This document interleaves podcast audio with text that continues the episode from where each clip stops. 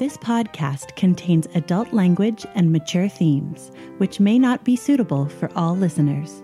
So listen at your own fucking risk.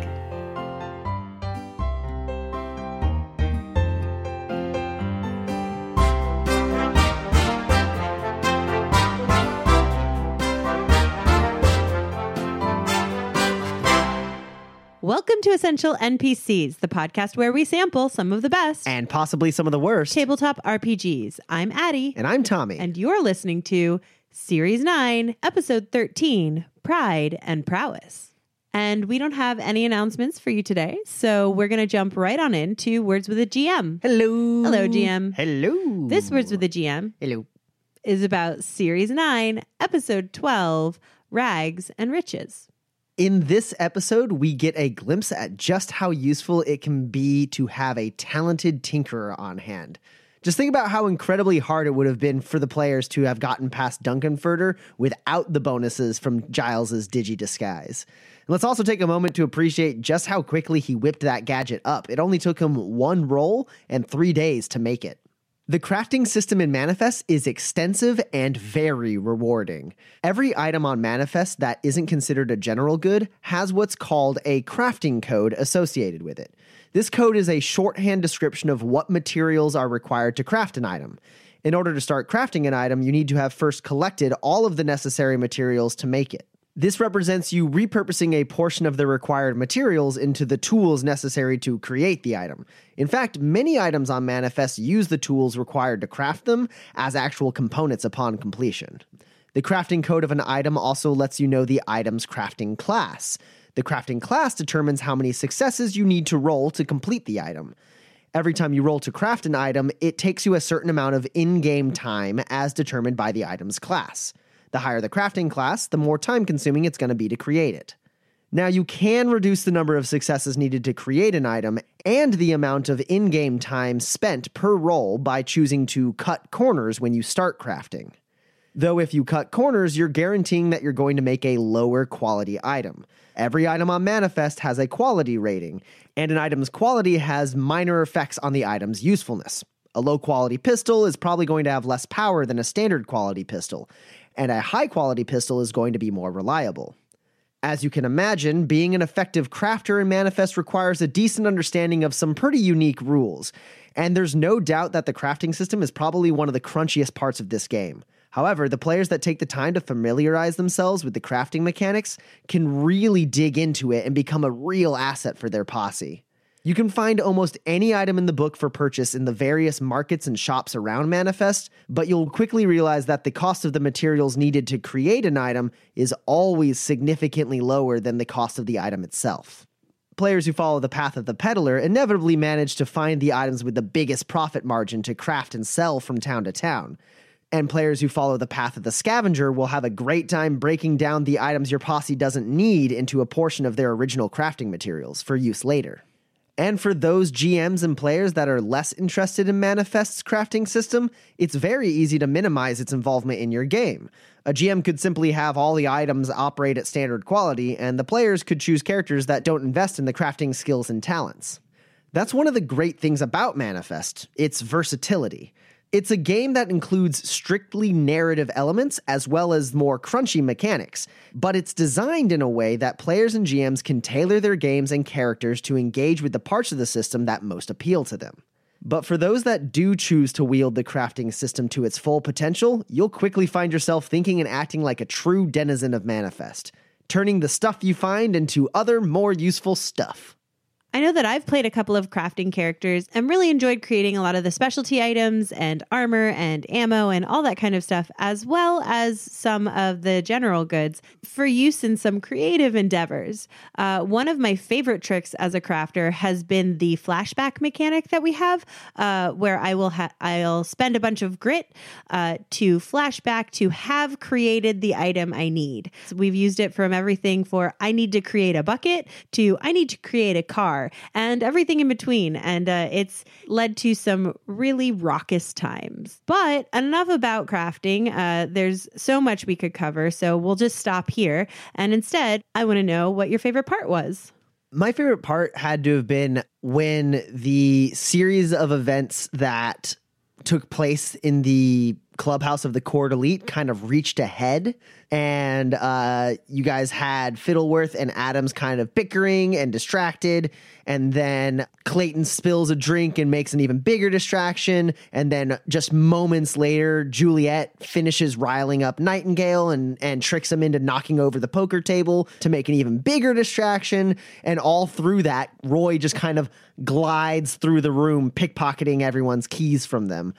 I, I loved that moment because it, it almost felt like a scene from Ocean's Eleven, right? Where I could see it shot in that kind of style where uh, where you just kind of see Roy casually brush up behind these people who are like freaking out over whatever shenanigans are going on next to them. And those who have listened to the podcast a lot know my history with Shadowrun, and I just love it when a plan comes together and uh, and the players all kind of play their roles really well and execute their goal swiftly like that. It was really satisfying to watch.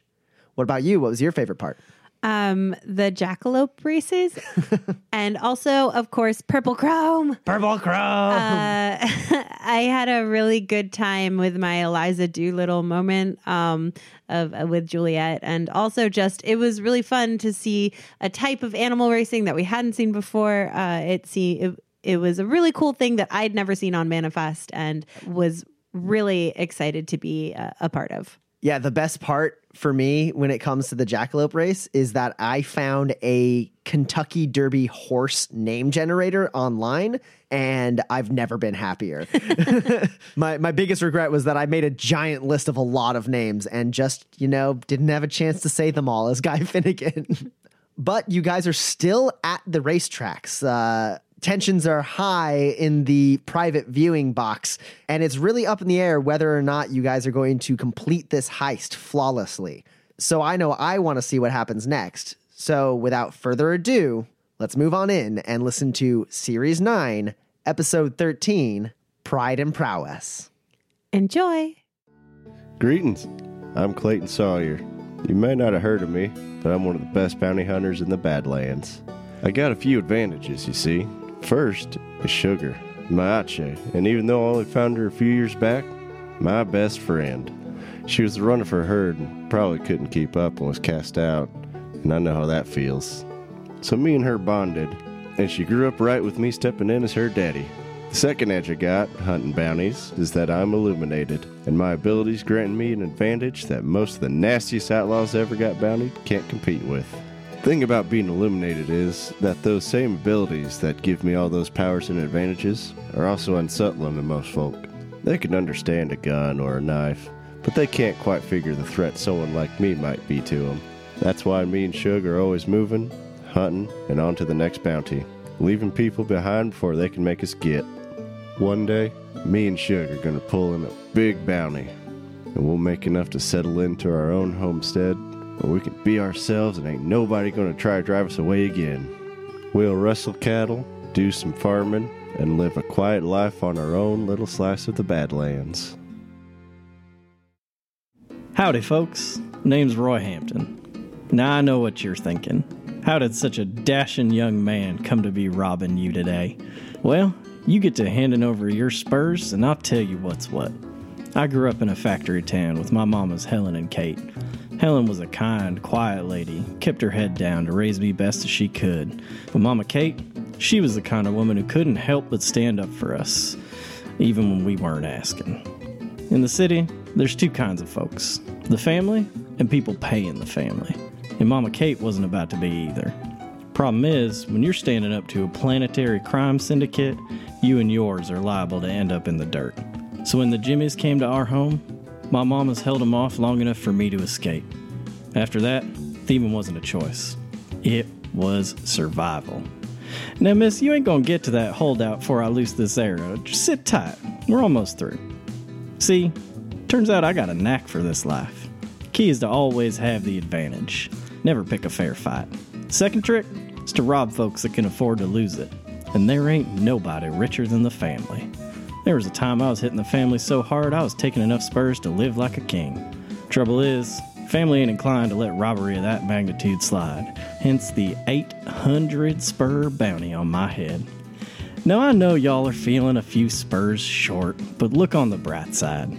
Next time you throw a fancy shindig, you can tell the story of the time you were robbed by Roy Hampton, legendary outlaw.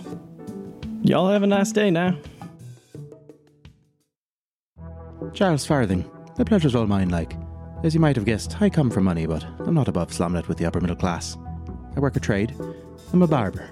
Clean cut, close shave, replace a limb or two, at last one's my speciality. Prosthetics, bestest side of Iron Harbour, and the other side of Iron Harbour, also within the city limits of Iron Harbour. Well, have a look. My handiwork's my pride and joy. My left side, the foreleg, arm, my left eye, no accident. Improvements. The human body is wonderful, but imperfect like. We're at a point in history where it's our own flesh and blood holding us back. That's why I've made it my life's work to develop the finest in form, function, and fashion. That's all on hold for the moment, though. First, I need to find and recover an item stolen from my own home at a recent exhibition. To steal from a man of my genius. The audacity. It's unforgivable. Ah, Blather, what'll it be? I'll have you looking your best in no time, or my name isn't Giles Farthing. Which it is. Far. I just told you, like. My name is Juliet Hunt, and I've been a drifter nearly my whole life. My parents were killed by bandits when I was far too young. I only survived because a gunslinger named Avery came along and rescued me. Being that I was an orphan, he took me under his wing and taught me to shoot like him, passed on the craft, like a father to a daughter. After Avery died, I drifted alone for a time, until happenstance brought me to Cyrus Finch. He's loud, flashy, full of cockamamie ideas, and occasionally a criminal. And I, I ain't any of those things. We ended up drifting together a long while and gotten into more than a few situations we never saw coming, including getting hitched. Like all drifters that live past their prime, we eventually hung up our irons and we settled down in a nice little town in the Badlands. Now, I ain't so retired that I won't oblige somebody who's in desperate need of a bullet. And Cyrus has to sate his itch to run a grift from time to time, but by our standards, it's a quiet kind of life. For a long while, it was a pleasant life, until Cyrus up and disappeared without a word. Now, he ain't the most communicative individual, but I just got this gut feeling that something ain't right, and Avery taught me better than to ignore my gut. So I've closed up shop, took up my irons, and set out drifting again. My Cyrus is out there somewhere, and I'm gonna find him. And when I do, oh boy, he better be in need of saving. Otherwise, he's in trouble. Last time we left our four drifters, they had targeted Anastasia Berwin Cornfoot, who has stolen something from Giles and is storing it in her private vault, which is secretly attached to her viewing box at the Addington Downs Premier Jackalope Racetrack. They had to navigate their way through the most wealthy of the social elite an extremely exclusive social club known as the Court Elite, with some excellent disguises and a little bit of luck. They managed to cause enough of a ruckus and distraction in the clubhouse that Roy and Giles were able to sneak into Anastasia Berwin Cornfoot's private viewing box. During that uh, situation, Juliet moved to the bar of the clubhouse so as not to draw attention to herself. Clayton uh, was politely asked to leave after spilling just you know one too many drinks on everyone around. so uh, Clayton, you are outside the clubhouse. Juliet, you are at the uh, bar, and uh, certain people are trying to like talk to you and talk about how Nightingale had no right to behave so crudely. He was uh, asked to leave as well so that he could cool off. Uh, so he's left the clubhouse as well. And Giles and Roy, you two are in the uh, private box and you're looking around. There's not an obvious other door in this room uh, besides the one that you just snuck through. And the last thing that was said, uh, Giles, was a not veiled at all threat from Roy where he said uh, if you didn't tell him what you guys were stealing, he was going to leave you here uh, so that you can get caught red handed. Why don't I show you? And I'd like to use my uh, prosthetic eye and its keen sight to observe and try to find the secret door to this vault. Go ahead and roll an observe test. Two successes. So you walk around, you look uh, around the desk. The uh, race below begins.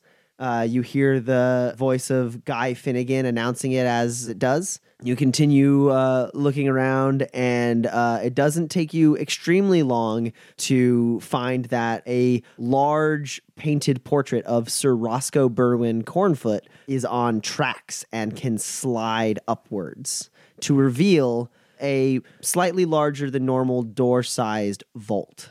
I'll open it. Uh, you try to, but unfortunately, uh, it is in fact uh, locked much like a safe, and it looks like it triggers off of a combination, so it is not so easily opened.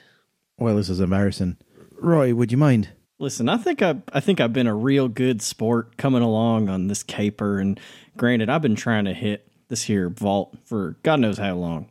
But you did warn Miss Cornfoot that we're coming to rob her, and this does stink of a trap, I say, as I use my Pinkerton talent. Ugh, it's a matter of pride, Roy. Uh, go ahead and roll observe. Uh, well, that's two hits on observe. So my first question is, what's being concealed here? The only thing truly being concealed from you at this moment is whatever Giles is trying to recover from Anastasia. There's not anything hidden on the other side of that vault that isn't just, you know, the contents of that vault. My second question is, what's about to happen here? What's about to happen is uh, you're going to open that vault door and be just very disappointed with what Giles is after. you can you can see it in his eye as he as he says, "It's a matter of pride, Roy." You know, privileged people. You know that they're super detached from reality and what is of any true value, and this just has privileged, wealthy people games written all over it. All right, I'll head over and pop this safe open, and I'll look at Giles, and I'll say, "So what? I'm stealing back your rubber ducky, then, huh?" Uh, go ahead and roll a skullduggery test to break into this safe. Uh, it is a very secure safe. It's going to be a minus six. Uh, I'm gonna spend some grit to go it strong. I got four hits. Yeah, so you casually say that, pull out your auto picker, set it to the safe cracking configuration, plant it on on this thing, almost like kind of like a stethoscope mixed with some mechanical enhancements to help you very quickly work through the uh, possible combinations. And uh, it only takes you just a few seconds after you're after you ask that question for there to be a click, click, click as you and your auto picker make short work of this extremely sophisticated lock. You pull it off, turn the hatch wheel, and the vault door swings open. And inside a almost like a very large walk-in closet sized vault, there standing on an ornate rug surrounded by decadent paintings and tapestries and several uh, wall safe lockboxes is a case containing a beautiful, ornate golden saber. Its hilt is covered in brilliant jewels, and the elegant sweeping blade is polished to a sheen so clear it reflects your face even from where you stand in the doorway. There she is, Roy. Isn't she beautiful? And I walk forward, uh, push over the case, and start to roll up the rug. Uh, the case clatters to the ground. The saber, uh, uh, just kind of like rolling, and he and you watch as Giles like almost nonchalantly kind of kicks that saber into the corner and starts rolling up that large ornate area rug. Well, damn, Giles. At least take the saber. If you just take the rug, I mean, sh- I, whatever. She already knows it's you. Where these other keys go? Uh, we're getting something out of this.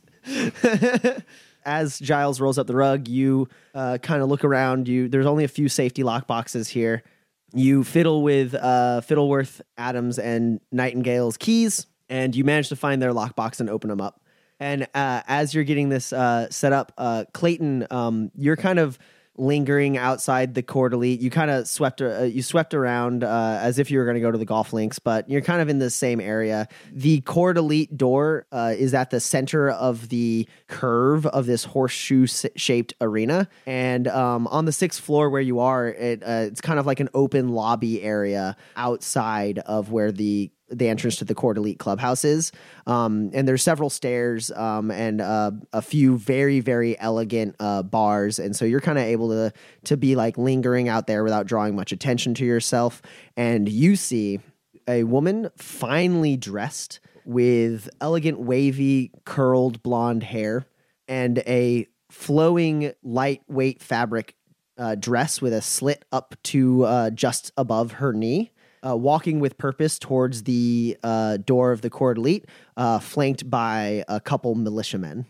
Uh, and you see as Duncan Furter goes, Lady Cornfoot, a pleasure.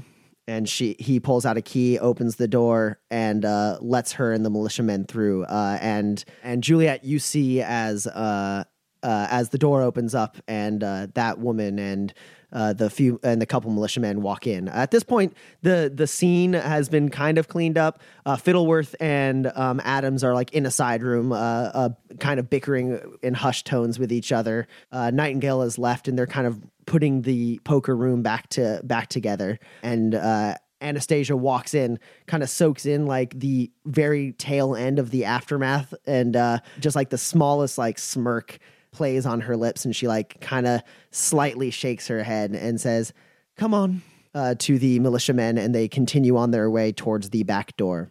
Roy, you have found the three lockboxes.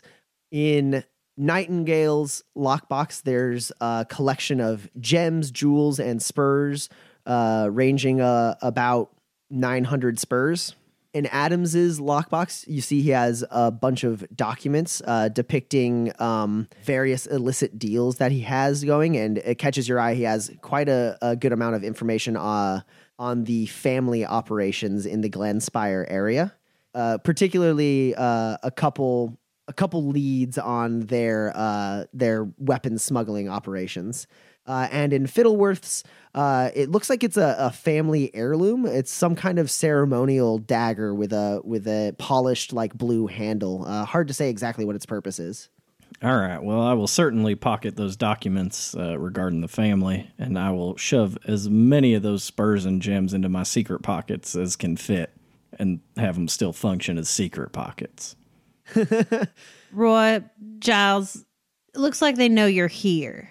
And as she says that, you hear the door to the private box open. And Giles, you've just finished rolling up this large ornate rug and you've propped it up to try and figure out how to carry it out of this vault. Roy, you are are digging in like all fingers knuckles deep into like this stack of like gems and pearls and you're trying to stuff them into your vest and you both kind of turn almost comically uh, and out as there's four militiamen and uh, a woman who you assume to be Anastasia Berwin Cornfoot uh, standing there looking at you, uh, having caught you by definition red-handed in the middle of of uh, stealing from her vault. Anastasia Berwin Cornfoot, I presume. Uh, she gives you a mocking curtsy, Giles, and she goes, "Giles Farthing, uh, I see you've tracked down your most prized possession." Yes, I believe I have something of mine. Uh, you know, this seems like a personal matter between you two. I'm just to get out of here and let let you you sort this whole thing out. Uh, she she raises her hand, uh, and the uh, uh, the militiamen like shoulder their rifles and point them at you, and she goes, "Not a step further, Hawthorne? No, certainly not." She like is smart enough to know that you're definitely wearing a disguise, but you're not sure if she actually would know if she just hadn't like apparently planned this altercation. Uh, and she turns back to Giles and goes, Everyone knows that Giles Farthing is the greatest technological mind of our generation. So sure that patent after patent is thrown your way without even a second thought. Your reputation has outgrown your talents and as a result, more innovative minds have been made to live in the obscurity of your shadow. I've seen your designs up close, Farthing, and color me unimpressed. when I attended your little exhibition, the most impressive thing I saw was that rug in your sitting room. Aye, it really ties the room together. She smirks at that and goes, Perhaps you should have st- uh, stuck with being a barber, darling. I am a barber. Need a cut. And I unsheath my cane sword and level it at her. I thought you'd never ask. You see, Giles, uh, she says as she walks over towards uh, her wardrobe. Now that I've got your attention, all that needs to be done to put the Cornfoot name back on top is to cut you down a peg. And she opens up her wardrobe and pulls out a two handed falchion. Okay. And she doesn't like brandish it at you. Uh, she shoulders it and she turns to uh, the, the one of the militiamen. She goes, Sergeant, would you help me escort these two men to the roof of my racetrack? It seems we have a score to settle. One of the militiamen goes, Both of them? Or do you want us to take the other one in? And she goes, No, no, no need to press charges. I have what I want here. And she gestures at the uh, at the rug and goes, And it seems Mr. Farthing has what he wants. So we just have one more thing to sort out. Now, don't we? Aye, we do. the militiamen kind of stand down uh, and she goes, Mr. Not Hawthorne, I I would appreciate it if you left the rest of those jewels where they lay. Yeah, fine. Totally understand it. I say as I leave the jewels and very covertly pocket as many spurs as I can because she ain't said nothing about spurs. Have I overheard them going to the roof? As soon as we start to move, I'll telepath you. Uh, I'm gonna make my way up towards the roof. Uh, go ahead and roll skullduggery, Roy, to try and pocket some of those spurs without uh, without uh, raising any alarm. Uh, the militiamen got an eight. well, it ain't my best work. I just got the one net success. You managed to pocket like a good like ninety spurs, just like grabbing and and like putting the, your hands in your pockets covertly, uh, and as they like move in and like usher you out. Um, and and Giles, they go to guide you out, and a couple of the militiamen look at the rug standing next to you. Would you mind carrying that? They look over to Anastasia, and she goes, "You heard the man." and the like the militiamen like kind of scowl and then hoist this giant ornate rug up on their shoulders and start carrying it out. And uh, yeah, Juliet, you see as the uh, door to the poker room opens up, and um, Anastasia holding a long two-handed curved blade, elegantly crafted, shoulder to shoulder, walking out almost like friends uh, uh, with Giles, who is holding his cane sword. You now realize there's a sword inside that cane as they begin walking out, and Roy, not in shackles, following behind them, and then militiamen uh, carrying a large, ornate, rolled up rug. And as she co- as she steps out, everyone kind of looks, and she goes. Mr. Farthing has challenged me to a duel. If anyone would like to join us on the rooftop, should be quite the show. I just telepathically share my vision so that Clayton is filled in and send along with it. This is why I rob rich folk. Uh, will I be able to make it up to where they're going before everyone else is up there? Oh yeah, you have you have a pretty decent head start being in the lobby and everything. Uh, you'll get up there before them for sure by a decent measure.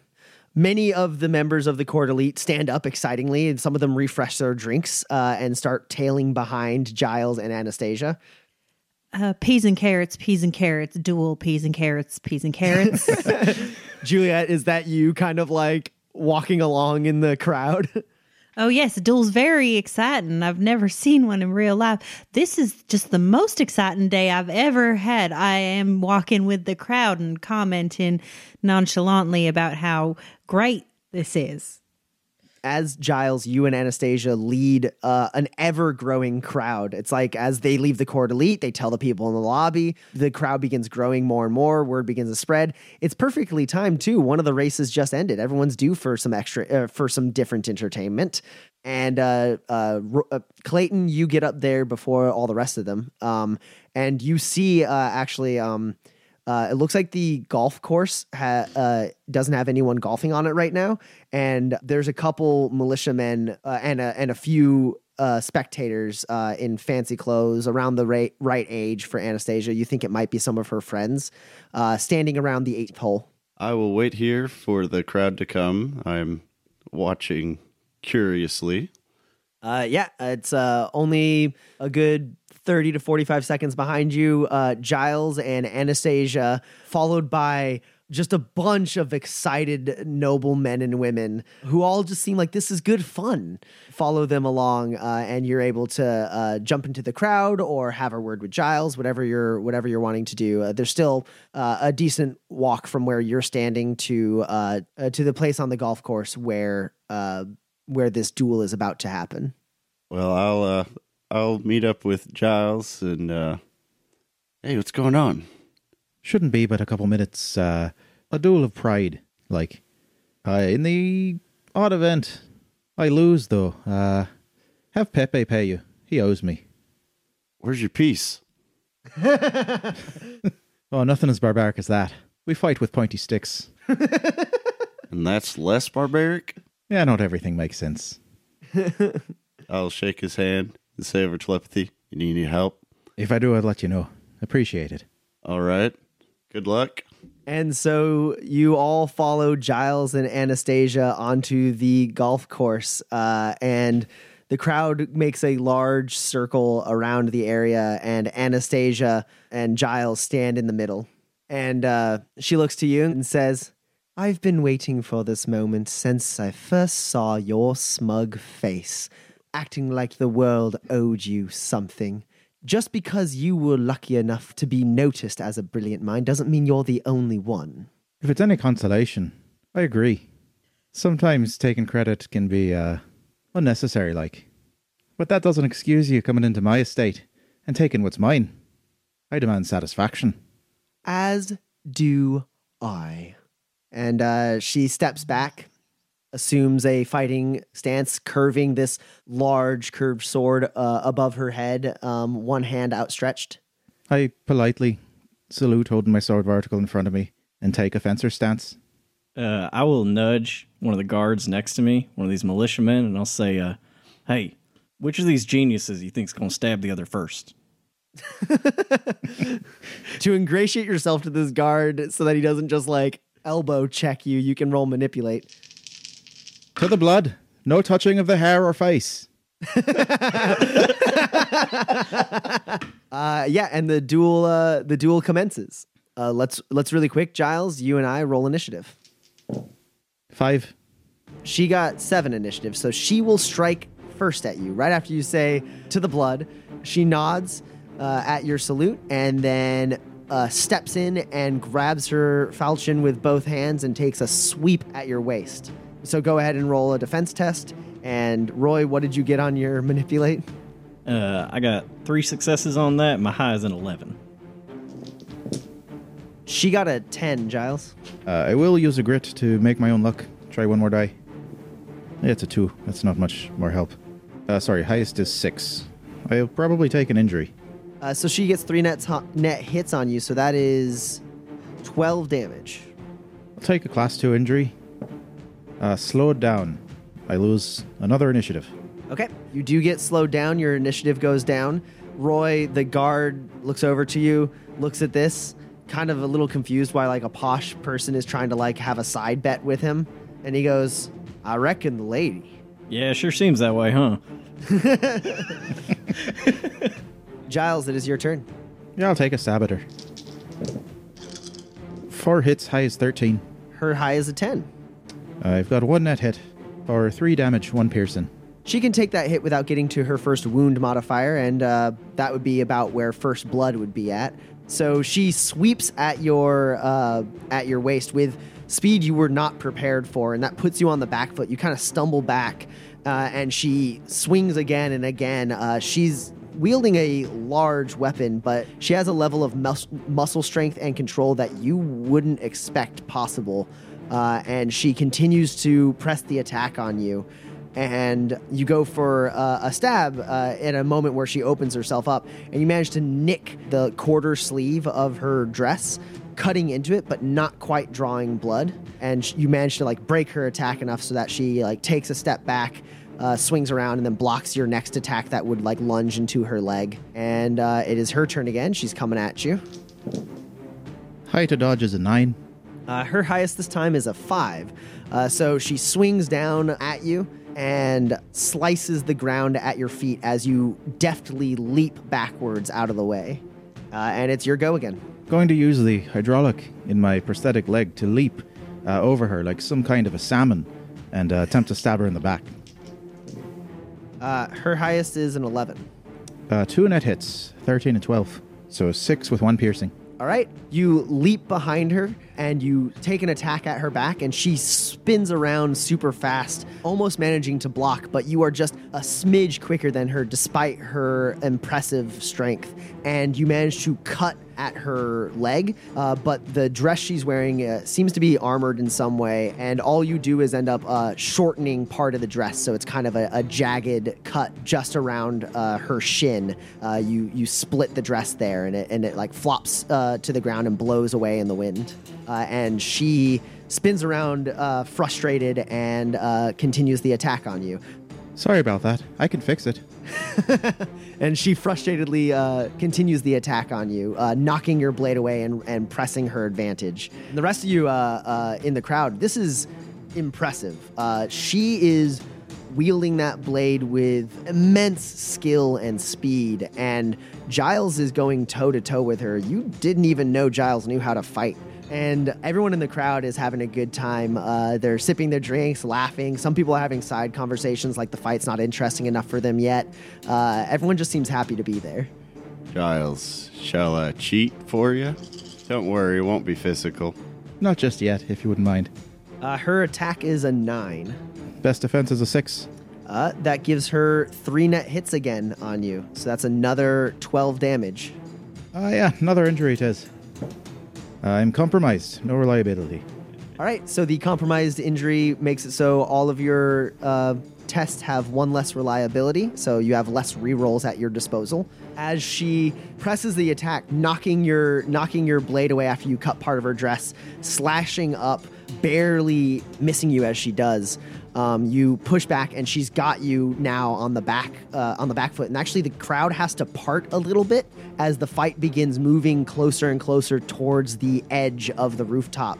Uh, if she continues in this fashion, you might get knocked down, uh, falling into the racetrack. Uh, so you, that like stress is starting to bear down on you. She is coming at you fervently, and it has compromised your uh, your confidence. Back to you. Uh, I'm going to take a knee for a moment uh, to prevent myself from being pushed back any farther uh, with my left hand on the ground. And I'm going to block an overhead strike uh, with the sword and ignite my energy coil as I also covertly release my hand drone from my left arm. Okay. Um, so go ahead and roll a manipulate test. I think since you're not outright attacking her in this, you're trying to distract her with your blade and this uh, maneuver so that she doesn't notice uh, your hand uh, detach from your arm and begin crawling away. Uh, her high is a six. I'll use the uh, wink and a prayer talent to re-roll this manipulate. High is 11.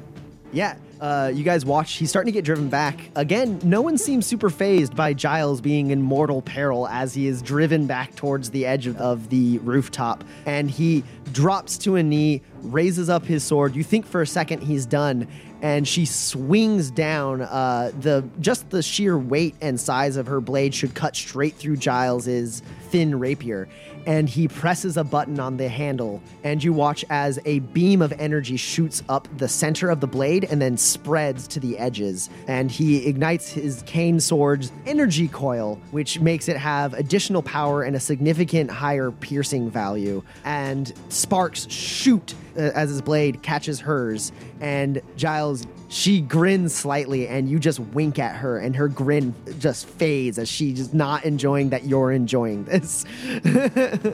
Are you sure you want to keep going? And uh, on her turn she says absolutely. And she moves her thumb over her hilt pressing a button on her crossguard activating her sword's energy coil and you watch uh, curving up her blade this teal beam uh, filling the weapon with uh, supercharged energy, and the two swords begin crackling against each other. And she says, Like I said, you're not the only brilliant mine, Mr. Farthing. And since she rolled so much better on initiative than you, she actually has two turns left in this combat round. So, uh, with her first turn, she will wink back at you, and I need you to roll a discipline check at a minus two. Uh, one hit out of 10. Unfortunately, she has an 11. And when she winks at you, you see uh, a glow of golden yellow in her in her other pupil flash as she uses an insight power against you. Uh, Clayton, you feel this waft of energy come from her as she begins to use this insight power against one of your companions. And uh, she has two net hits on you, Giles, uh, as she uses the inflict pain power on you. And your body is racked with artificial yet unbearable pain, enough to give you a minus two to all of your tests. It's like your skin suddenly is like on fire and there's like needles poking you all around. And with her second turn, she will swing back around uh, with her ignited energy blade and try to finally land that hit on you. I got a 12. It's the best I can do. Her highest is a six. Maybe uh, potentially a little bit too confident in surprising you. She swings, and you almost, almost kind of in the like recoil of from the pain you're feeling, uh, swing your arm out and manage to catch her blade and guide it over you uh, to prevent her from uh, from landing that hit. And uh, let's go ahead and roll initiative one more time. How about now? Yeah, yeah, now it'd be all right. Clayton, if you're going to get involved, I'm going to need you to roll an initiative test as well. Uh, she has an initiative of six. Five again. I'm going to play to the gallery. Eight. So, as Giles is almost kind of knocked a couple feet to the side, blocking that last strike, sparks flying off of these two uh, ignited energy blades. Giles uh, gives you the okay, Clayton, and it is your turn. What do you do? I use telepathy on his opponent. Uh, to force a connection between the two of you? Her highest is an eight. Mine is a nine. Uh, how many net hits is that? Just one. Well, you're able to get the connection with her, uh, despite uh, you feel like some resistance from her, like kind of this uh, this mental r- barrier. Uh, but you push your way through it, and she can uh, you can now communicate with her telepathically. I'm in your head now. this is the song that never ends. It just goes on and on, my friend. Okay, first off, Clayton, take a grit because that's ingenious. Uh, uh, and then uh, I need you to go ahead and roll uh, manipulate test to try and distract her.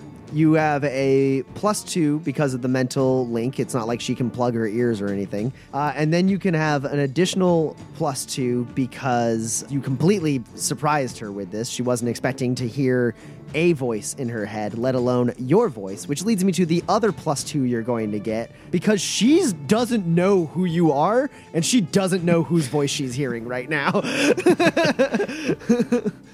Uh, I'm going to make my own luck on this. I'm going to make some more luck.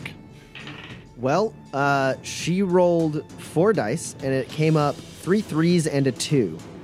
My highest is a three. Tie goes to the attacker. Um, So, how many net hits is that? That is one net hit. She knocks Giles away and looks like she's gonna keep pressing the attack, and then you you start singing in her head uh, an extremely annoying song, and you see her step falter, and she looks back towards the crowd trying to spot who she's hearing, and that gives Giles a second to like regain himself before she kind of snaps to and like regains her focus and and turns back towards uh, towards Giles, and uh, she is going to attack you one more time, Giles. Uh, though she is definitely not attacking you with the same focused fervor she had before. She is clearly being distracted right now. I have an eight to defend. Uh, well, she has a seven to attack, so you managed to block that blow, and it is your turn. Uh, I'm going to feint a little bit and use uh, the rollerblade in my left foreleg to swing around to her side a little more than she might expect, and come in with the uh, with the energy coil blade. High twelve, Her high is a 10. one hit, uh, which is now five damage and five piercing.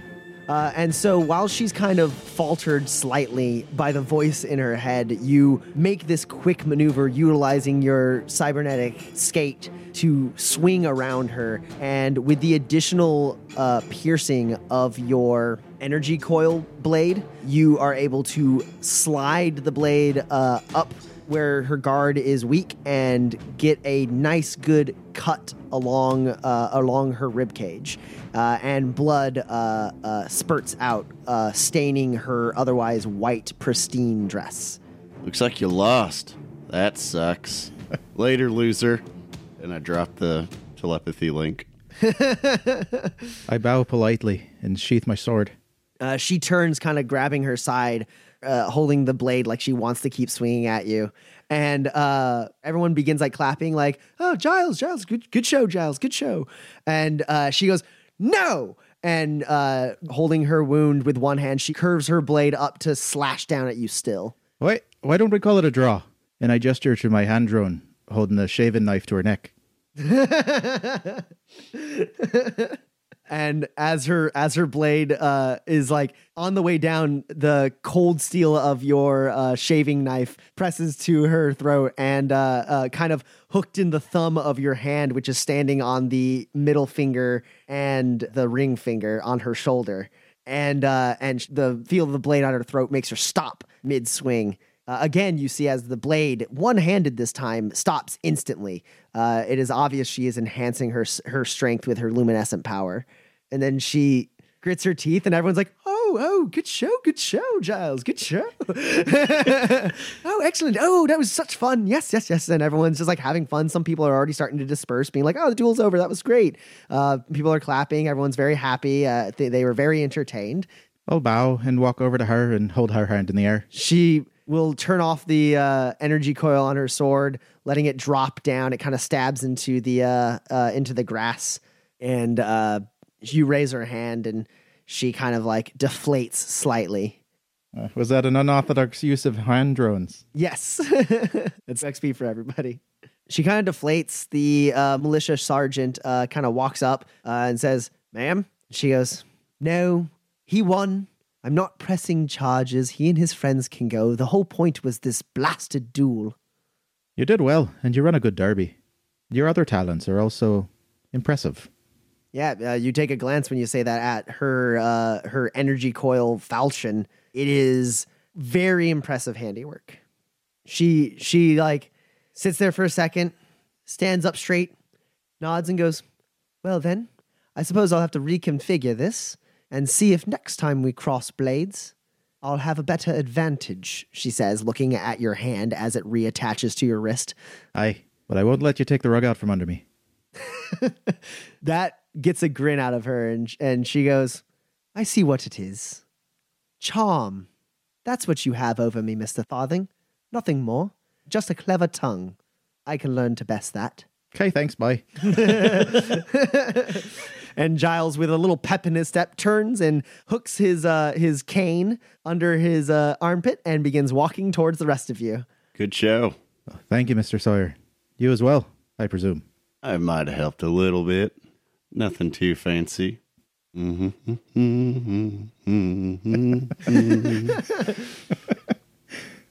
Let's see about getting you your spurs. That sounds like a plan to me. Just before we uh we leave the the sight of the militia captain, just like for a second, I know we're about to be out of sight and there's nothing nothing they can do. I will very quickly just pop off that digit disguise and wink and click it back on, and it's a different face now. You definitely, he definitely is startled uh, by it, and you're not sure if he fully recognized uh, your face from the bounties or if he was just shocked to see a new face. It will probably take him a little bit too long to put it together, uh, to put it together and realize just what he saw. And uh, you guys get down to the ground level, and you're getting ready to go. Uh, two militiamen run up behind, uh, Mr. Farthing, Farthing, Mr. Farthing, and you turn and you see two militiamen uh, running up, and they're they're holding your rug, and they're like sir, you, you forgot you forgot what you came for. All And right. They, they hand it out to you, and uh, Clayton and Juliet, you see what Roy learned earlier, which is all of this, everything that you've just gone through with Mister Giles Farthing, has been so that he could recover a stolen rug. Could you carry it a little further, boys? We've got an IHA at back. They look at each other, and then one of them like kind of like nods and says, "As you wish." When they make it there, I'll give them a pat on the back. So what you're telling me is that the property that was stolen from you is is this decoration? Pragmatically, yes, but uh, my pride is also worth quite a bit to me. Understandable. All right. And just as you guys are about to leave, uh, Juliet, you kind of stick your hand in, in one of your pockets, feeling like a lump in there, and you pull out, and there's a receipt for uh, a 30 spur reward for a mid race bet on Coach Scorpion. Uh hold up, fellas. Oh, it's a winning ticket. Did you place another bet? I did not. Last call for betting. Uh, last call for betting. Races are over for the day. Better yeah, go you know, you it don't turn that ticket in, they ain't gonna pay it out tomorrow. Okay. That's weird. I guess I guess it's just our good luck. We'll just uh take 10 each. I'm all right with that. I ain't got much use for Spurs in the near future. I reckon they's just gonna take them. Maybe you should take just 15 each if you're keen on splitting it. All right, I'm okay with that. Yeah, I'm sure you are, Clayton. and uh, you guys walk down the stairs. The uh, sun is is lower in the uh, in the sky. It's later afternoon. The afternoon races are over. Addington Downs is shutting down for the day. Clayton, you look over and you see a, a couple um, militiamen um, around Sugar who does not seem to trust them at all and is like snorting at them and like pawing at the ground and looking angrily. Uh, it's not just the two with the rug. It looks like there may have been a couple more who were trying to like uh, suss out why this Ache was uh, hitched up outside the racetrack, uh, but none of them have been able to get close uh, close enough yet. I'll turn my face off. Easy there, girl. And uh, walk over there. I tell them to get back, and I'll take the rug and put it on sugar. Uh, she snorts at the militiamen and uh, nuzzles up against you, and one of them goes, "That there beast is a bit of a menace, ain't she? I, I suggest you go ahead and unhitch her and move along, sir. Uh, we don't want no trouble." Well, then leave her alone. She ain't hurting nothing. You're the ones all surrounding her. No wonder she's uncomfortable. Poor baby. And they watch shocked as you kind of like scratch behind her ear, and she's like a completely different animal. Well, go on. Get out of here. with a, with the new face on, one of the guys who was uh, one of the militiamen who was uh, carrying a rug turns to uh, Giles and goes, "Is he with you, Mister Farthen?" I thought he is. He lets out a sigh and goes, "All right, come on, guys, let's go." And they all kind of like move on down the street. A couple of them get back in their car and drive off. Excuse me, gentlemen. Yes, Good job. thank you. And then uh, another one goes, "The fucking wealthy man." and yeah, the four of you stand outside uh, Addington Downs with Giles Farthing's rug successfully returned to him. All right, Mr. Farthing, Shall we conduct the rest of our business before we part ways? Absolutely. I owe you that much at least. yeah, you're able to uh, pop in the bank and uh, and pull uh, uh, the requisite amount of spurs needed to replenish your inventory to 400, uh, so that you may pay uh, Clayton his promised fee. I appreciate your help, and if you ever need any help in the future, you let me know. I'll keep that in mind. And I reach out to shake his hand. I shake it with my human hand. Uh, the bank is also located nearby the LRC tower. Uh, should anyone want to check any messages or anything? I'll always take the opportunity to uh check a message. I did give Pepe your information. Hopefully, he gets back to you soon. He told me he was working on it. And checking uh, her messages, she does have one, and it is in fact from Pepe Dantoro. It's simply an address. An address? Uh, it says the warehouse on East 88th Street, Liberty City. I find a card or a scrap of paper and and note that down and kind of stuff it in my my my pocket. I also remove this goddamn hat. By the way, Tosses it right in the trash. Ah, shame. It did look good on you. Did you get what you needed, Juliet? I did. Looks like I, I have a destination uh, in Liberty City. So first bit of information that maybe he's still around. Well, you're needing some help. I could uh, always provide my services of being the outdoors type, and another gun never hurts. I appreciate that, Clayton. Uh, I could not say no. Well, looks like we'll be business partners for a little bit more then. Now, about Roy. Roy, Yeah? I think we need to turn you in. But before I do that, I have to get sugar ready. And it might take a little bit. So don't you run off on your bike over here with all your stuff on it. That's a weird way to phrase that, Clayton. Well, I have to put it all in one spot. All of it's there. So I can take care of it after I turn you in. No, I, I see. I, I know what you're doing. Now I'm gonna go get sugar ready, and it's gonna require most of my attention. Oh no, I, I understand, So- Clayton. I'm gonna go do that right now. Okay, Don't you go nowhere. I got it. You guys watch as Clayton walks over and basically stares at Sugar. Sugar stares back and kind of pets her nose a little bit. She licks his palm. He stands there for a little while longer. It looks like he's counting. Yeah, I was going to take this time alone with Roy, very, very alone, definitely not five feet away from Clayton to, to chat really quick. Um, he means well, and it, it ain't the wrong intention, Roy. Oh no, I I understand and appreciate what Clayton is doing, but I I can honestly swear I have learned the error of my ways and wish to pay my debt to society. I am a hundred percent gonna fact check that one.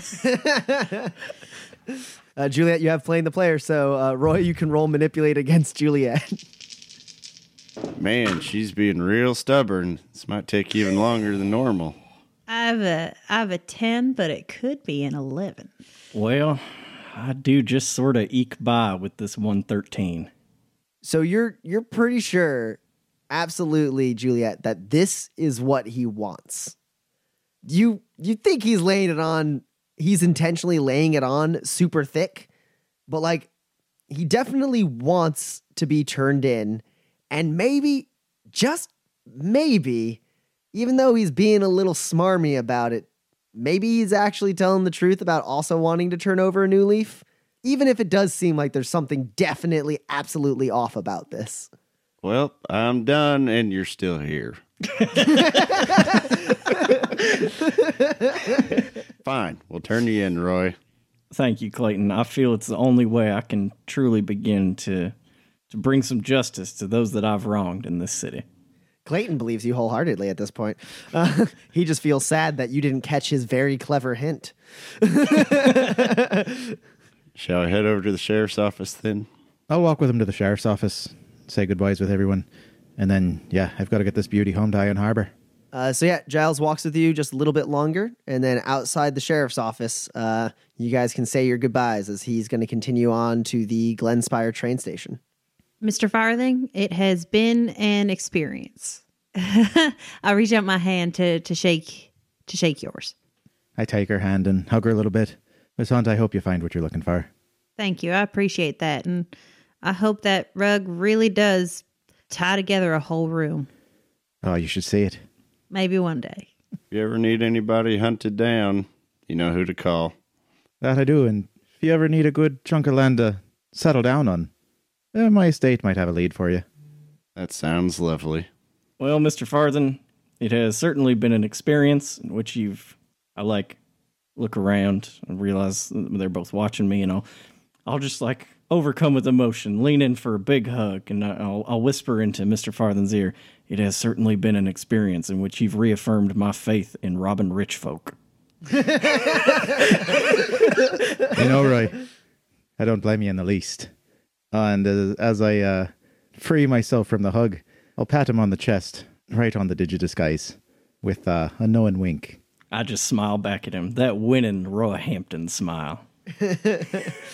And yep, Giles Farthing, uh, rug slung over his shoulder, um, begins walking towards the train station. And uh, the three of you stand in, fr- uh, in front of the sheriff's office.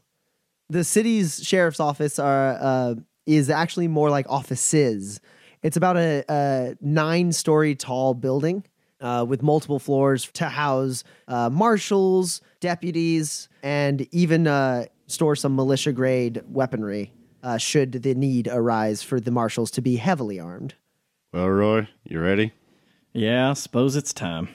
And uh, we walk into the sheriff's office, and A man at the desk uh, looks up and uh, he's kind of a portly man wearing a, a, a sheriff's office uniform, uh, raises an eyebrow at the three of you walking in, and he goes, How can I help you? I'm here to turn in the bounty for legendary outlaw Roy Hampton. He sits there and looks at Roy for a second and then uh, uh, messes with a terminal on his desk and goes, I'll be damned. We never thought that one was going to be paid out. He skipped town a while back. Shouldn't he be in shackles? Long story. All right, then. That's definitely him. Hey, and he kind of whistles, and uh, uh, a deputy comes out. This here's uh, Roy Hampton. How about you uh, acquaint him with the premises? And uh, the deputy goes, Right away, sir. My pleasure. And he comes up and pulls out uh, handcuffs to uh, to cuff you up, Roy. I'll uh, present my wrists and I'll I'll just put on my most sympathetic face and I'll ask him, "Can I can I just say goodbye to these fine folks before you take me to jail, sir?" The deputy shrugs and goes, All right, I'll be over there. Don't you try running away. Don't you worry. I fully plan to come with you after I say goodbye.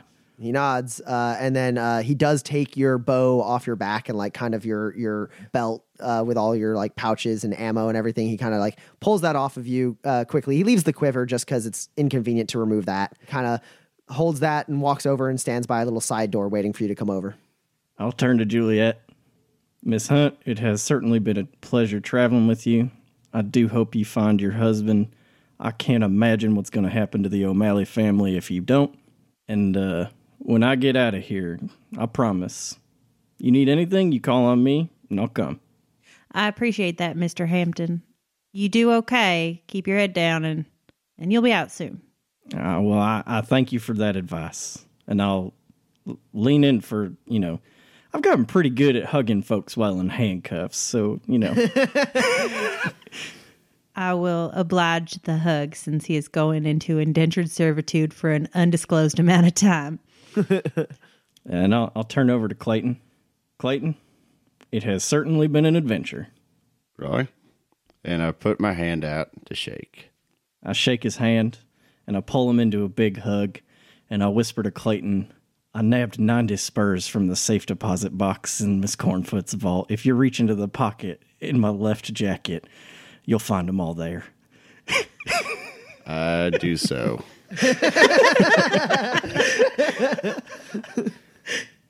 All right, fellas, take me away. uh, deputy comes up and guides you into a side room, and uh, Juliet and Clayton, you get one last glimpse of legendary outlaw Roy Hampton before he is incarcerated. And the uh, the guy at the desk goes, "Y'all not from around here, are you? You gotta go up to the to the sixth floor. That's where they pay out the bounties. Thank you. Yeah, and you're gonna have to fill out this form here too." And he slaps a a, a, a clipboard on the desk. All right, I fill it out. So you uh you start filling it out, and he's like, "Well, don't fill it out here. Take it upstairs. You're turning it in up there. God damn, is this your first time p- turning in a bounty? Here, I ain't seen so much damn paperwork for a bounty. You got his picture right there. Don't you backtalk me, boy." Uh, I take the paperwork up to the sixth floor. All right, uh, you guys get in an elevator, uh, which takes you to the sixth floor, and you kind of have to wait in line for a good 30, 45 minutes. You- It's like. Uh, you know, you fill out the paperwork, you turn it in. They say, "Have a seat. We'll we'll call your name up when your bounty is ready to be uh, pulled." And uh, Clayton and Juliet, you guys are just kind of awkwardly sitting there for like forty-five minutes to an hour, waiting for this bounty to be paid. This is terrible. This ain't the normal way. I never seen it take this damn long. Do you want to play I Spy or something? Uh, I spy something blinking. Is it that light over there? Yeah. Uh, meanwhile, Roy, you are stripped of all your possessions, put into a, a jumper, uh, and they are going to start bringing you to processing. And uh, there's one point where one of the deputies is patting you down after you've put on uh, the jumper uh, and be and been handcuffed a second time. And uh, as he's patting you down, he leans in uh, and he says, The family's really looking forward to you serving your time, Hampton. Oh, I can't wait. And uh, he steps back and uh, uh, turns to uh, another deputy and says, All right, he's clean. I would like to spend four grit to flashback. Okay. What, uh, what are you establishing with your flashback? How did you retroactively prepare for this exact situation? Well, see, this ain't the first time I've been arrested and brought to this jail. When I was first starting out, I weren't as good as getting away as I am now. And so uh, I met one of the fellers who guards the holding cells.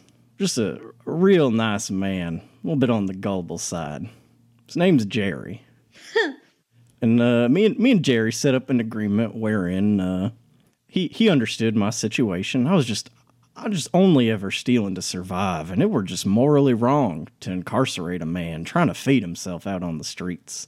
And so he he knows for sure if I ever show up here again, that's the only reason I ever done a crime. Okay. Uh, this uh, this flashback will require a roll uh, to establish how effective your uh, relationship is with Jerry. Uh, so go ahead and roll a manipulate test. Now, do I get any bonuses for in this scene being a scared, crying little kid? Uh, you can utilize your dress to impress feat uh, talent. Yes. Jerry's high is a three. Well, see, here's the thing. I can't count this 15, but I did roll three fours. So that's three net hits. That is correct. Yeah, uh, this uh, this uh, obviously family paid uh, deputy finishes patting you down and says, "All right, he's clean." And Jerry says, "All right, I'll take care of processing." Meanwhile, uh, Juliet and Clayton, you finally get your pay. Uh, they call you up, uh, Saw- Sawyer, Mister Sawyer. Here, I'm coming. uh, and they have you uh, sign a paper to indicate that you received the bounty. I sign it after receiving the bounty. And then they say, All right, Lodge, Mr. Lodge, come and collect your bounty. And Clayton, you have 800 spurs in hand. And uh, what do you and Juliet do? Well, we get onto the elevator and the doors close, and I hand her 400 spurs. I'll hand him back um, 200. Take it as a down payment for uh, coming with on this uh, extra little excursion with me. I think that's a fair deal. And the elevator doors slide open, and the lobby of the sheriff's office is much more active than it was when you last saw it like an hour ago. People are darting all around. Someone's uh, uh, shouting, Well, get a patrol going, get a patrol going. What the hell are you talking about? And uh, as you guys are kind of like making your way a little confused, the sheriff himself is shouting at a deputy. Uh, he is a large man. He's got a, a big beer gut. He's got food bits in his in his uh, in his goatee, and uh, kind of a he's he's got thinning hair that he's kind of like trying to comb over, and it's not going very well. Uh, he looks like uh, you know a man who eats very well for his station. and he says, Now, how the hell did you let a high priority bounty escape in the middle of the goddamned processing facility? Did you even screen them before you took them into processing? And the deputy's like, Yes, sir. We, we stripped them of all possessions, I swear. What? And then he just magically slipped out from under the nose of the entire sheriff's department, unarmed and in shackles? Is that what you're telling me, deputy? And he goes, Well, uh, sir, that's that's the thing. See, first thing he did after slipping out the bonds was go back for his personal effects. Well, hold on, you're telling me he got into the evidence locker? What the Sam hell were you doing? He didn't just get into your evidence locker, sir. And the sheriff goes red in the in the ears and the cheeks, and he goes, Where else did he get to? Well, sheriff, he took your Medal of Honor. And the sheriff sits there kind of trying to form words but not being able to. He's so livid and mad. And he goes, You're telling me Roy Hampton broke into my private office and stole my medal. Of- Marshal, he says to the guy behind the desk. Uh, yes, Sheriff. Raise that bounty up to 1500. Let's find this son of a bitch. I nudged Juliet. Huh? We can get even more next time. Right now, you're on the job, Clayton. Let Let's go. and the two of you step out of the sheriff's office. Uh, there are deputies climbing on motorcycles and horses and cars. Uh, they're trying to set up a, a perimeter. Uh, and the two of you uh, start walking to the train station. I guess if I thought we were leaving, maybe I've I've put Sadie there already. Um, maybe as like a hitcher there, or do I have Sadie with me? Yep. Yeah, yeah. You could have, you could have, as you got into Glenspire, you could have easily uh, stabled Sadie nearby the the train station. So you swing by the stables, you retrieve Sadie. It costs you fifteen spurs to stable her there. Uh, all right. and you guys walk up the stairs into the train station and go to uh, purchase a ticket. Uh, you have enough money now to afford. Uh, you could actually afford second class tickets if you really wanted. H- how much? Uh, I guess I'll ask uh, how much this second class tickets are. As you get to the teller, uh, she looks up at you and goes, I- "I'm sorry, Miss, but by chance, are you Juliet Hunt and Clayton Sawyer?" Uh, yes, yes, I am. Oh, all right. I, I thought that man was off his medication. Uh, a strange fella came through here with a couple chrome limbs, uh, toting a, a rug over uh, over his shoulder. Uh, he he told me you'd be around here and and and to give you uh, to give you these. And she sets uh, uh, two first class tickets to Liberty City uh, on the counter. Oh, Giles. Uh, thank thank you for uh holding them for us. He he is a little eccentric. Uh, yeah, I, I ain't never seen someone uh, uh, uh, put tickets on uh, first class tickets on hold. Most people uh, guard them things with their life. I can understand why. Um, so do we just we just walk on the train in the front then? She like looks a little confused. Yes, that is how it works. Okay. Uh, uh, we have we have animals. Uh, can they? Can you take care of them for us? Yeah, no, that's that's what we do around here. We'll we'll we'll take them. as uh, that horse and that? Well, hell, is that Notch? I ain't never seen one of them. Uh, it is in fact. Her name's Sugar. All right, well, I'll have a I'll have a couple porters uh, uh put them in the in the cargo, as is standard operating procedure, Miss Hunt. Thank you. And I walk over to the first class entrance to the train. So does Clayton. The militiaman lets you on, and you two have your own private cabin in the first class car of this train. The accommodations are what you would describe as a pleasant hotel room. It has a couple beds. It has its own sink, a little uh, a little private bathroom, and uh, there's actually uh, there's actually a, a a small food tray laid on the on the counter with some food for you uh, to begin your journey. Is that shrimp? Shall we? uh, I think it might be rude not to, right? Oh, of course. Dibs on those pretzels. as you guys begin to eat. Um, it is a you know about a fifteen or sixteen hour train ride from um, Glenspire to Liberty City. While there, you can uh, you have full run of the train, which is something you didn't have before, uh, and you can uh, go back into the restaurant car where there is uh, just f- like five star meals being served. Uh, you can go into the saloon where they uh, have a wide selection of drinks and cocktails and beer. Um, though the prices are, you note, pretty spiked for a lot of this. And then, uh, you know, if you wanted to, you could go into the second class car or the third class car. Um, you basically have the run of all the passenger cars. And even while you're in your room, uh, they come and offer to to take your order from the restaurant. Uh, you actually get in first class. You get a um, a meal included during the ride. It's incredibly pleasant, and you guys actually have some time to talk before you roll into Liberty City. So say anything other than? Mm. Oh, that's good. other than the address?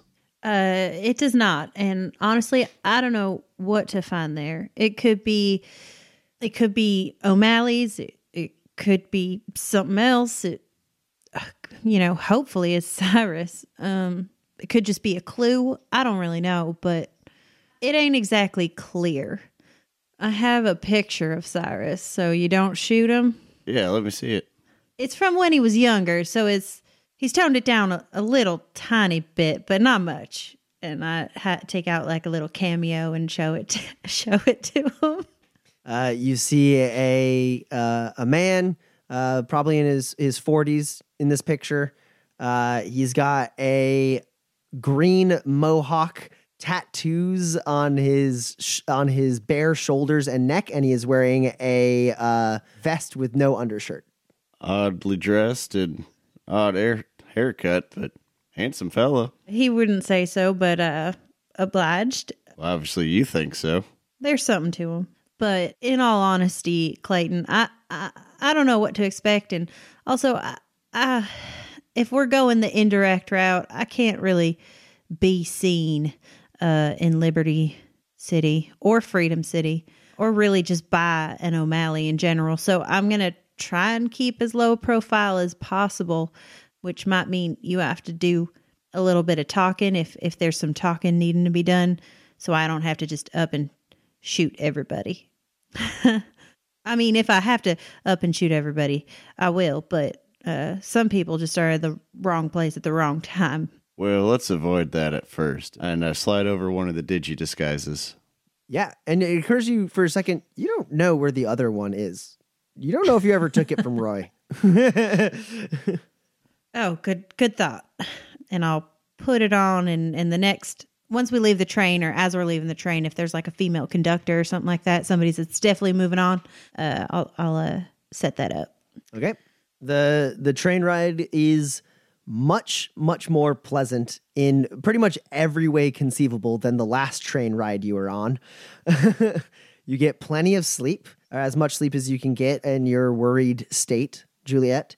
You're able to have a very nice complimentary meal and uh, you know, you can stretch out your legs and and even if you would like, you can go into the observation deck, uh, which is a miraculous uh, uh, experience because um, the floors, ceiling, and walls for most of the duration of the train transition to be uh, to mimic as if they were transparent.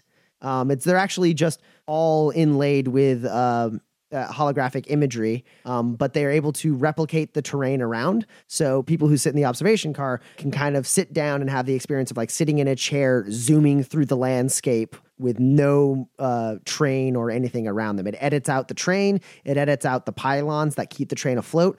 Uh, when you're in the observation deck and the doors are closed, it's like you're flying through, uh, flying across Manifest at 250 miles an hour. Uh, so I will watch the garden go by for a while. Um, after uh, I get the amount of sleep that my my mind will let me get, and eating some, and taking a bath, and sort of all the all the things to do to relax and and not have it really work. I will go and watch the garden roll by. I try to sleep on one of the beds, and it's just not as comfy as I'd hoped it'd be. And uh, I get up and make my way towards the cargo where the animals are, and I find Sugar and manage to sneak through, and I cuddle up with Sugar and sleep soundly. Yeah, you're illuminated. You can pull it off. Uh, and um, Juliet in the observation car as the train is uh, as the journey is coming close to an end. Uh, you see the sun uh, rising on the horizon, and it in the distance, the direction you are heading, uh, you see fast approaching the mountainside factory town known as Liberty City. Uh, it sits nuzzled up against a, a singular mountain in the garden, uh, bordering the mountain and uh, also bordering the large lake that connects it to the city on the other side of the mountain, which is Freedom City. And uh, as you approach Liberty City, it is another marvel of uh, old world technology, uh, gouting a little less factory fumes than Glenspire did, but still a decent amount. Uh, and some of the buildings in Liberty City are far taller than that of uh, San Cordero or Glenspire. Um, it seems to have a lot more tall skyscrapers, as you might call them, uh, just a handful of them.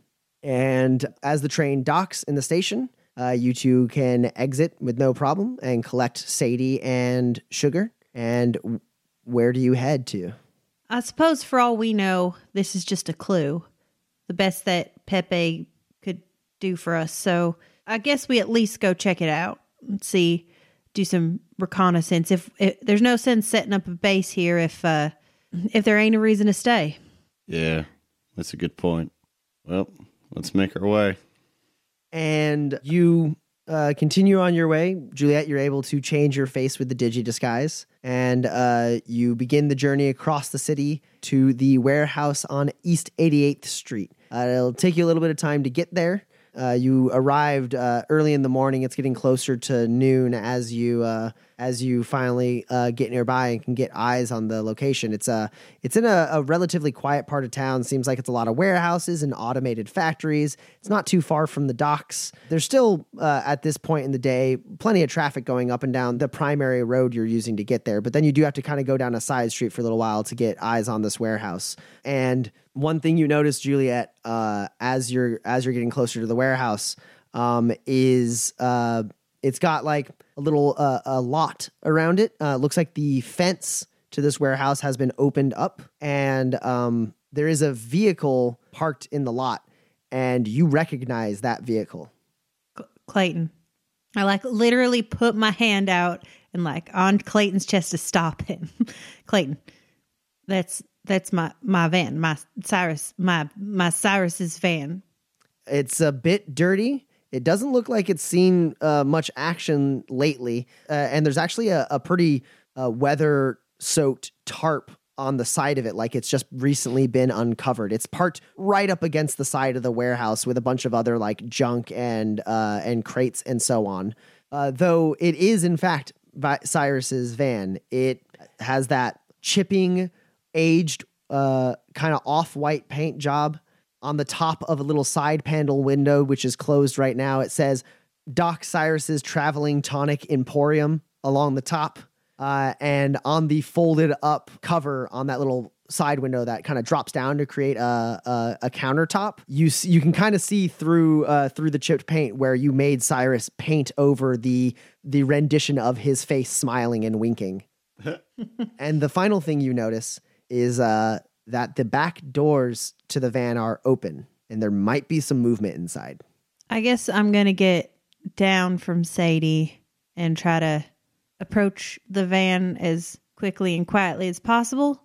Because if that ain't Cyrus, I need to talk to him. And um, while I'm moving, I will load shock ammo into my guns. Wait, I put my hand on her arm and I use lithe on both of us, just in case. All right. Using your newly acquired transfer power talent, you can use your somatic powers not only on yourself, but also on someone you are touching. Uh, so that will require two somatic rolls, one for Juliet and one for yourself. Juliet, you get plus three to your finesse skills for a long period of time. I got three successes. I got four successes for myself. What the? Oh, oh my. Yeah. Uh, you see as uh, as he's touching you, his eyes kind of flash, and that yellow uh, storm of luminescent energy uh, courses through his veins, shocking and lighting up around his body. And you watch as it transfers and it goes into your arm, and now your veins have that energy flowing through you, and you feel it. You feel this warmth spreading around you, like like as if you're dipping into a warm bath, but inside your body uh, and it moves all around and then like kind of becomes the norm. Your body acclimates to it. And everything you're just a little more aware of everything your body is doing. Your your hands uh, respond more quickly than they than you think they should, almost as if they know what you're going to uh, think to do before you think to do it. It's like if you were to run on instinct, you could do the things you've seen Clayton do. It's a little trick I learned. It's a pretty good trick. I take cue from her, load up my shock ammo as well. And the two of you begin stealthily approaching Cyrus's van. Yes. Yes. I need you both to roll a sneak check for me. I have a 14 high. 15. Well, the person you're sneaking up on got a 13. Uh, I have two successes. Uh, two successes. Uh, so the two of you, enhanced by Clayton's luminescent power, sneak up onto the back of this van. And the first thing you notice, Juliet, is that ain't Cyrus. The person who's rummaging around in the back of the van is just flat out too large to be Cyrus. And as you're getting a little bit closer, you're a little bit confused to see that the person rummaging around inside is wearing a slate gray trench coat with the pattern of a golden triangle centered on the back. Uh, and within that triangle, there is a, a sort of golden um, T shaped figure, uh, which you recognize immediately uh, as being the uniform of a triptych preacher. Uh, the triptych religion being the most prominent religion on Manifest, and the uh, and the religion behind the creation of the multi-denominational churches you see all around Manifest. And this triptych preacher, who seems completely unaware of the fact that you guys are closing in on him, rummages around, finally fi- seems to stop like struggling, and opens a panel uh, on the floor of the van, lets out a sigh of relief, reaches down and pulls out what you recognize, Juliet, as your gun case that houses your mentor's old guns, your best irons. And the uh, figure puts the case under his arm and looks like he's about to exit the van. Now, Padre, I ain't one to typically unload my weapon at a religious leader, but uh, if you don't put that gun case down and turn around oh so very slowly, I will, in fact, end you. And that's where we'll end our session. This podcast has been brought to you by ENPC Productions, all rights reserved. The Essential NPCs podcast is affiliated with and specifically approved by Tommy Cotton. Manifest, the RPG, is property of Tommy Cotton, all rights reserved. For more information, go to www.manifesttherpg.com.